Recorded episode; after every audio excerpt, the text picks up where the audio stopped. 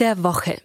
Es geht um die Nominierung des EM-Kaders, Abschiede beim FC Bayern und die Frage, ob Robert Lewandowski nun Gerd Müller endgültig überholt.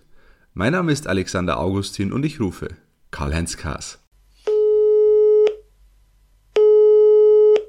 Servus Karl-Heinz. Alexander, grüße dich. Am Mittwoch wurde der EM-Kader bekannt gegeben. Jogi Löw hat 26 Spieler vornominiert für die EM. Ein paar werden wahrscheinlich noch gestrichen. Ähm, es gab Überraschungen, es gab Rückkehrer und alte Bekannte. Was ist dir so aufgefallen? Also fangen wir mal an im Tor. Äh, war logisch eigentlich äh, Manuel Neuer gesetzt Nummer eins, Leno und Trapp dahinter, keine Überraschung. Aber eins ist auch klar, dieser Ter Stegen, der hat da abgesagt, weil er einen kleinen Eingriff hat. Ähm, na, der hat abgesagt, weil er keinen Bock hat. Der will nicht wieder die Nummer zwei hinter Manuel Neuer sein. Deswegen ist der Steg nicht dabei. Abwehr ist eigentlich alles klar. Mats Hummels zurück, freut mich, super, ganz, ganz toll. Bisschen überrascht bin ich von Christian Günther, ja, und, und von Robin Koch. Die werden halt gar nicht spielen. Die sind halt im Kader dabei, aber die werden, glaube ich, keinen EM-Einsatz haben.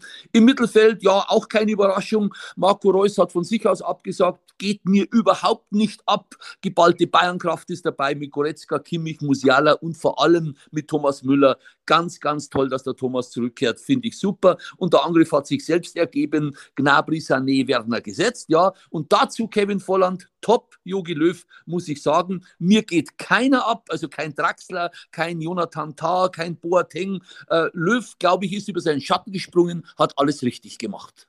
Ja, mal schauen, ob dem FC Bayern bald ein paar ähm, wichtige Akteure abgehen werden. Da werden jetzt am letzten Spieltag einige verabschiedet, gerade äh, aus dem Betreuerteam oder aus dem Trainerteam. Hansi Flick natürlich, aber auch Miro Klose hat gesagt, er hört auf und äh, die Legende Hermann Gerland. Ähm, die Bayern verlieren so ein bisschen ihre Identifikationsfiguren. Siehst du das auch so?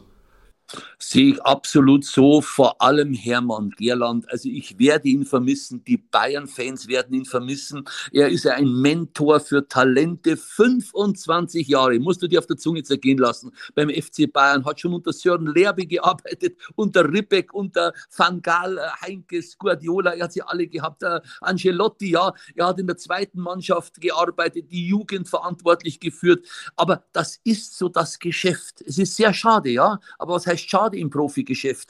Cheftrainer Julian Nagelsmann schaut die um sich, die er haben will, der entscheidet, der wird dann auch zur Rechenschaft gezogen, wenn es mal nicht klappt.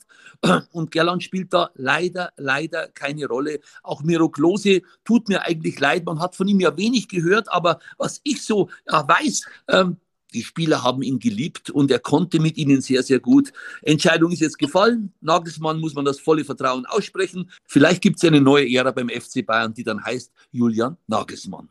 Die Meisterschaft ist vor dem letzten Spieltag ja längst entschieden. Da gibt es jetzt noch eine wichtige Frage. Robert Lewandowski ist letztes Wochenende ja gleichgezogen mit Gerd Müller, 40 Tore in einer Saison. Jetzt ist die Frage, knackt er diesen Rekord endgültig am letzten Spieltag? Ja, es sind zwei ganz, ganz große. Der eine 1972, Gerd Müller, ich habe zu ihm aufgeschaut, immer unter anderem fast 50 Jahre später. Ja, es ist sicherlich eine Überlegung im Verein, sage ich mal, zwei Rekordmänner zu haben.